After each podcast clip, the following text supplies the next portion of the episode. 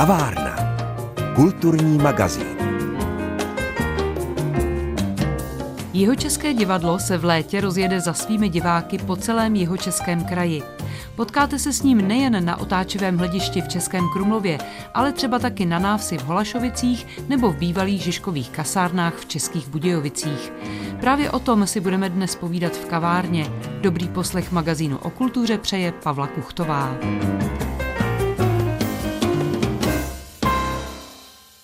I letos můžeme zažít léto s malým divadlem, ale ještě než se dostaneme s ním ven, tak já si se šéfem Malého divadla Petrem Haškem budu povídat o tom, že letos se Malé divadlo taky představí na několika zajímavých festivalech. Petře, které to tedy budou?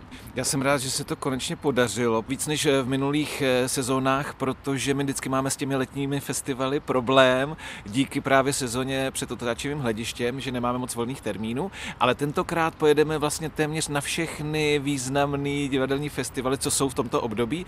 První z nich je Divadelní svět Brno, kam pojedeme s Marišou, potom jedeme na divadlo evropských regionů do Hradce Králové, tam toho chtěli od nás vícero, ale bohužel nakonec se podařilo jenom Mimi Opera spolu právě se souborem opery.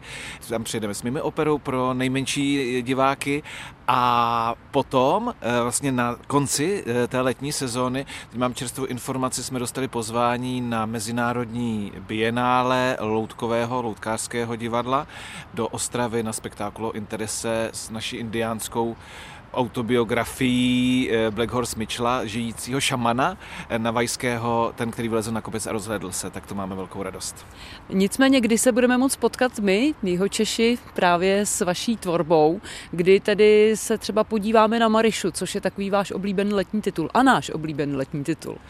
No začíná být teplo, takže my se vydáváme již tradičně zase mimo zdi eh, našeho malého divadla. To znamená, že diváci nás v průběhu celého léta budou moct najít nejenom v Českém Krumlově před otáčím hledištěm, kde máme tentokrát dvě inscenace, ale tady budeme hrát v Českých Budějovicích. V Žižkárně se můžou naši diváci těšit na oblíbenou verzi Mariši, Mariša příběh vraha, kde hlavní titulní roli hraje František Hnilička, celé to je u táboráku se známými táborákovými písničkami folkovými a myslím si, že to má velký kouzlo. Je to taková letní divadelní záležitost už oblíbená, protože už ji hrajeme třetím rokem. Žižkárna tedy, to je nově prostor, kde budete hrát Marišu, nebo už jste tam asi jednou hráli? Loni jsme vlastně hráli v rámci Majálesu Budějovického, i jsme tam uvedli, myslím, dvě uvedení ještě v září. Moc se nám tam ten prostor líbil, že takový kontrastní k tomu příběhu Mariši, tak jsme se rozhodli to uvést i v letošním roce, protože je to velký zájem. Už jsou z velké části vyprodané ty květnové termíny, takže zvu diváky potom na červnové a zářijové a srpnové. A my jsme se trošku předběhli, řekli jsme, že malé divadlo bude taky na otáčivém hledišti. To víme, protože už v minulých sezónách jsme se tam s ním mohli potkat. Nicméně některé tituly to budou tedy letos a myslím, že některý končí. To je muž dvojhvězdy. dvojhvězdy.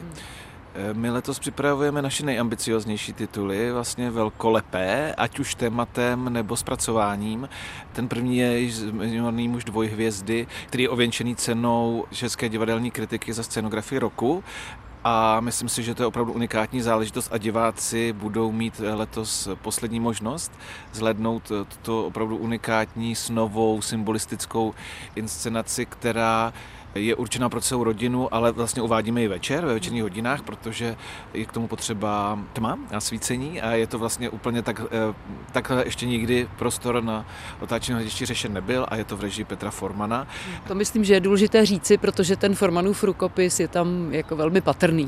Přesně tak, přesně tak, jako je to úplně, myslím si, unikátní scénický řešení a zároveň i velmi takový magický příběh o svobodě. Je to taková jiná dimenze divadelního zážitku, řekla řekla bych. Přesně tak, přesně tak.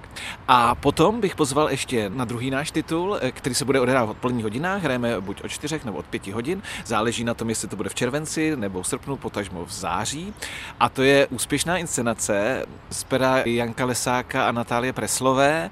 Úplně celá česká historie která si dala za nelehký úkol postihnout komplet celou českou historii a na ní ukázat typickou českou mentalitu. A myslím si, že se to výrazně podařilo. Je to velká zábava a v rámci 80 minut nebo necelých 80 minut vlastně shledneme od pravce Čecha až po 20. století, sametovou revoluci, komplet celou českou historii a myslím si, že všechny ty důležité úseky české historie tam jsou zaznamenány. Takže moc zvu celou rodinu, je to opravdu určeno i dětem, i dospělým a každý si tam najde to svoje. To mohu potvrdit, přidávám svou osobní zkušenost a zvu také všechny diváky na otáčivé hlediště na úplně celou českou historii. A pro tuto chvíli děkuji Petru Haškovi, šéfu Malého divadla, za návštěvu v kavárně. Díky.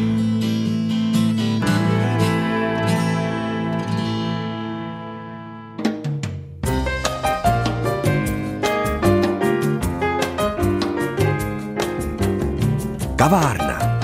Kulturní magazín. Možná vám neuniklo, že letošní novinkou na Českokrumlovském otáčivém hledišti bude balet s názvem Egon Schiele Autoportrét. I když premiéra je až 5. srpna, intenzivní zkoušky už dávno začaly. S baletním souborem pracuje režijní duo Scooter, tedy Martin Kukučka a Lukáš Trpišovský, a taky choreograf Jan Kodet, všichni z Národního divadla v Praze.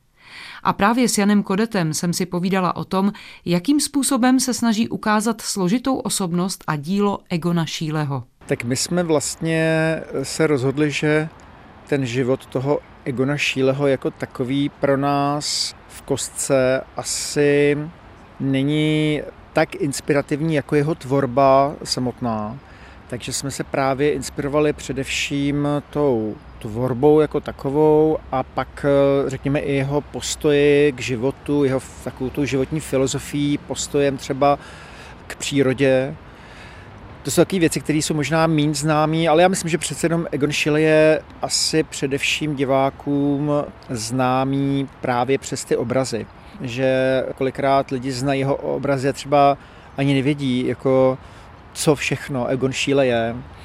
A my jsme nechtěli to téma, to představení vlastně tvořit jako nějaký životopisný dějový balet, ale chtěli jsme, řekněme, vytvořit takovou jako moderní galerii nějakých reflexí na tu jeho tvorbu, protože já sám vím, jako i přes nějaký osobní vztahy s, vlastně s lidmi, kteří studovali třeba umění, jak vlastně dodnes ten Egon Schiele je hrozně významný i pro mladou generaci. Je to zajímavé, jako napříč těmi pokoleními vlastně neustále oslovuje a takovou určitou nějakou jako e, ryzostí a provokativností, která v té tvorbě je, dál vlastně je velmi signifikantní a ty lidi, často opravdu mladý nebo začínající umělce inspiruje. A myslím si, že to je technikou, ale je to i takovou tou nekompromisností, odvahou asi. A rozhodně myslím si, že on musel být opravdu skandální ve své době. Tak my si přejeme udělat takový představení, který by něčím mohlo být vlastně taky jako odlišný a asi jdeme cestou, která třeba ne pro každého diváka bude úplně pohodlná. Možná pro mnoho diváků to bude třeba představení, který by se dalo označit spíš jako za abstraktnější, protože ta dějová linie tam vlastně úplně nebude tak znatelná. Je to jako když přijdete do galerie moderního umění a on patří mezi modernisty, mezi inovátory, takže já doufám, že kdyby přišel Egon Schiele, že by, že by se mu to líbilo. Jo? To teda samozřejmě jenom přání, ale vycházíme vlastně z takového toho zrcadlení té jeho tvorby. Zrovna zrcadla tam jsou hodně důležitý, protože ten autoportrét, tak už je v tom názvu, se nám jako vlastně zalíbil. Je to něco, co patří k té jeho tvorbě, ať už jeho vyloženě k malbám, ale vlastně i k těm fotografiím, které se zachovaly. Takže my si vlastně bereme jako inspiraci tyhle ty jednotlivé témata, včetně třeba smrti nebo včetně jeho vztahu k té přírodě. Vy jste o tom už mluvil a my to víme tady dobře v Jižních Čechách právě z jeho pobytu v Českém Krumlově, tady se nám to krásně propojuje, že Egon Schiele byl vnímán jako kontroverzní osobnost, jako člověk, který nebudí u každého libost a ku podivu to přetrvává i těch sto let, kdy je po smrti. Čili snažili jste se tam nějakým způsobem tuhle tu část akcentovat? Eh, já myslím, že částečně ano. Ono přece jako, myslím si, že ten prostor, což je pro mě jako jedna z klíčových věcí, že prostor, hudba, interpret, to jsou taky ty hlavní stavební kameny pro toho choreografa. Tak eh, je to taková výzva, protože v komornějším, intimnějším prostoru nějakého divadla by si člověk asi mohl hrát s tím jinak. Oni tam hrajou roli pak i takové praktické věci, jako že třeba na tom otáčivém hledišti je zima. Jo. Takže vlastně eh, samozřejmě spousta lidí, když se řekne Egon Schiele, si představí jako akty, a slíkat tam tanečníky jako v zimě jako je prostě trošku problém a my, my vlastně, i když si říkáme hrajeme v létě, tak ono tam jako zrovna ten, ten Krumlov je něčím takový specifický tam na, v té zámecké zahradě a takže i tohle to tam jako trochu je v takovém jako náznaku, ale já si myslím, že vlastně ta provokativnost a určitá jako zahalenost třeba v nějakém tom pochopení, že ten divák se bude muset zamyslet nad tím, co se tam vlastně děje, proč se to něco jako takhle jako odehrává a odvíjí, že to vlastně taky souvisí s tím šíle, protože myslím, že ty akty jako téma, to je jedna věc, ale to, jak zpracovával ty akty, že už to ve své době bylo velmi kontraverzní a velmi jako třeba i šokující, že to jistým způsobem mohla být až jako pornografie, jak to ty konflikty, který tam občas jako měl, tak právě se od tohohle odvíjely. Ale trošku si říkám, že jsme to možná trošku uhladili. Že nejsme tak jako razantní, jak by si možná on přál. Jo? Myslím, že kdyby on do toho dneska šel, takže by šel do toho asi tvrdším způsobem. Ale to je možná zase mojí náturou, no, že i v rámci té hudby, která tam je vlastně komponovaná, Petr Kaláp jako skládá hudbu, takže tam bude i to autorské představení s autorskou hudbou, všechno tam je vlastně původní tak vlastně ta hudba, musím říct, že je opravdu krásná. A já nevím, jestli by zrovna Šíle chtěl mít jenom krásnou hudbu. Možná, že by tam chtěl opravdu nějakou kakofony a něco jako divočejšího, tak v tomhle tom jako to, se, to je tam je zase Honza Kodet, jo? To, to by s tím ten Šíle musel nějak jako se hold srovnat. No. Vy jste zmínil tu zámeckou zahradu. Ona není vůbec jednoduchá, pro tanečníky tedy naprosto ne. Jakým způsobem budete pracovat s tím prostorem, který samozřejmě dává obrovskou hloubku, ale zároveň je nutné, aby vlastně divák viděl i nějaký detail v rámci možností tedy toho otáčivého hlediště? My na tom jako nad tím hodně přemýšlíme. Já jsem vlastně na otáčku byl jenom jako choreograf oper jo, předtím. Jako to autorský, jako taneční divadlo, to máte pravdu, že jsem tam vlastně poprvé. A je to opravdu téma, protože já se cítím obecně daleko líp jako v komornějších a třeba velmi komorních, když jako dělal jsem věci i pro Národní divadlo nebo pro Slavovský divadlo, tak je to přece jenom jako taková výzva, protože ten tanečník vlastně v té jako nekoneční hloubce toho parku může opravdu mizet a ta, i, i třeba ta výrazovost je fakt jako jiná a člověk si tím musí počítat. Já jako třeba bych chtěl do toho zapojit, a to je jako, my jsme opravdu v procesu nějakého vývoje, takže to, že teď řeknu, že to takhle bude, to je s otazníkem, ale jako chtěl bych zapojit třeba i jako nějaký výraznější líčení, který by mohlo být jako ikoničtější pro toho šíleho, ale já bych chtěl najít opravdu extrémy, kdy ty diváci jsou velmi blízko těm tanečníkům a naopak jsou jim velmi vzdáleni, takže ta hloubka by byla jako proměnlivá. My tam vlastně používáme i nějaký scenografie, které jsou trošku předimenzované, ale je pravda, že to otáčivý hlediště vlastně pro toho tanečníka není jako zrovna úplně takovým jako vstřícným prostorem. Je to daný tím, že tam vlastně je neustále vlhko. I když jako je třeba sucho, tak padá rosa.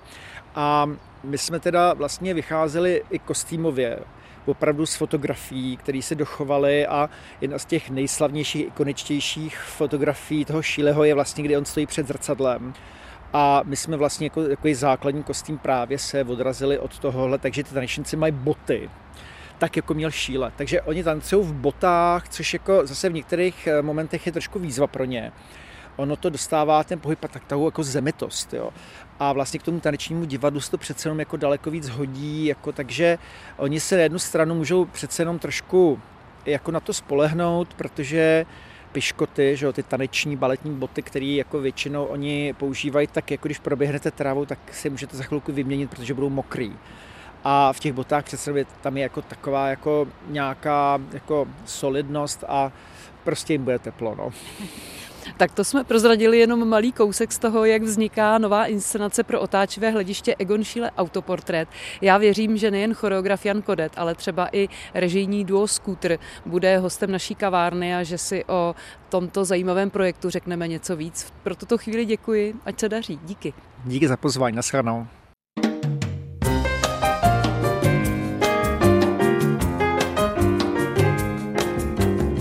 Kavárna. Kulturní magazín. My se těšíme na léto s jeho českým divadlem a to neznamená jenom na otáčovém hledišti, ale i jinde v plenéru. Proto si teď povídám se šéfem opery Tomášem Ondřejem Pilařem o tom, co nás vlastně všechno čeká. Z čeho mám osobně velikou radost, to je prodaná nevěsta, která se opět vrací na Holašovickou náves a to právě ve vaší režii. Čili můžete říct, čím vám osobně tenhle titul je blízký? V posledním půlstoletí vnímám velmi silný a převažující názor mých kolegů, režisérů, že prodaná nevěsta je zkrátka určitou idealizovanou představou o minulosti na české vsi a že jako takovou je hloupé ji vnímat. Ale já to mám přesně naopak. Já naprosto důvěřuji tomu, že prodaná nevěsta je optimistickou vizí toho, jak to mohlo vypadat mezi našimi pra, pra, pra babičkami a dědečky.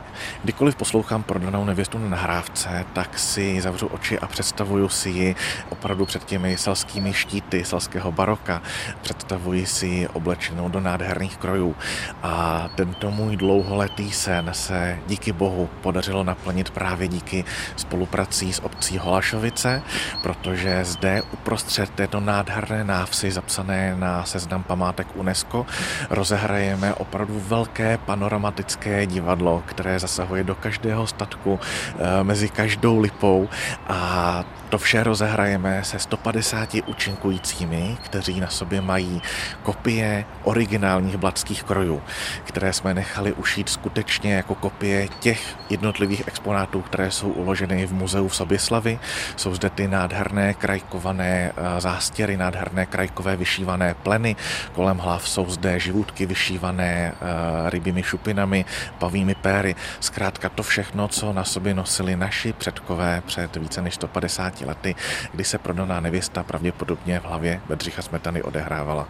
Takže letos znovu 7. a 8. července na Holašovické návsi, je to tak?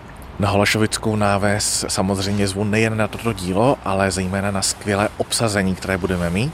A pod taktovkou našeho šéf-dirigenta Davida Švece se jako Mařenka úplně poprvé v historii představí Markéta Klaudová a jako Jeník Petr Berger. Dva nádherní mladí lidé, plní optimismu a energie, nás vezmou na výlet do času našich babiček a dědečků.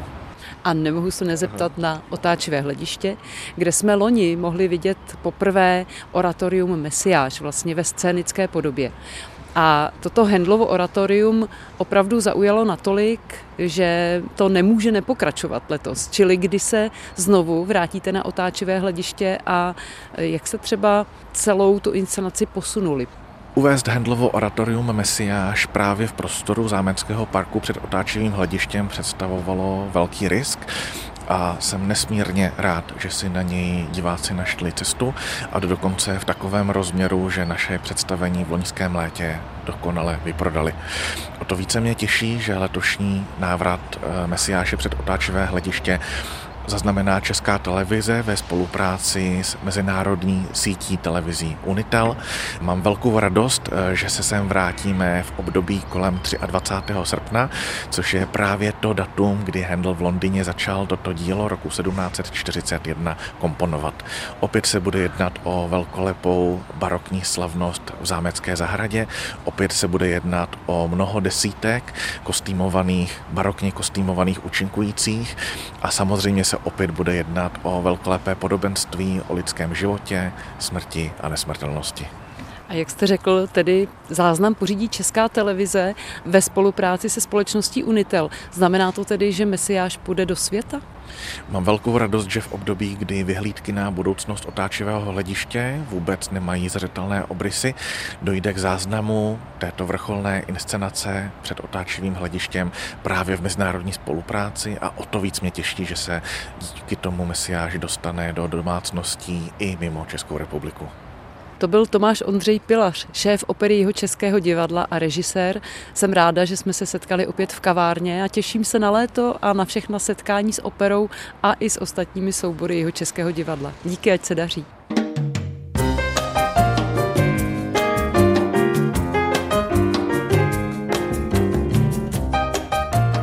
Takové tedy bude letošní léto s jeho českým divadlem.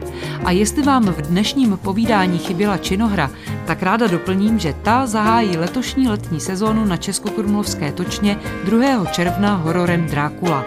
A pak se tam vrátí s oblíbeným titulem Ženy Jindřicha VIII a neb chudák králem. Ať se i vám léto vydaří a věřím, že se potkáme v hledišti nebo na nějaké jiné kulturní události sezóny. Hezký zbytek svátečních dnů přeje Pavla Kuchtová.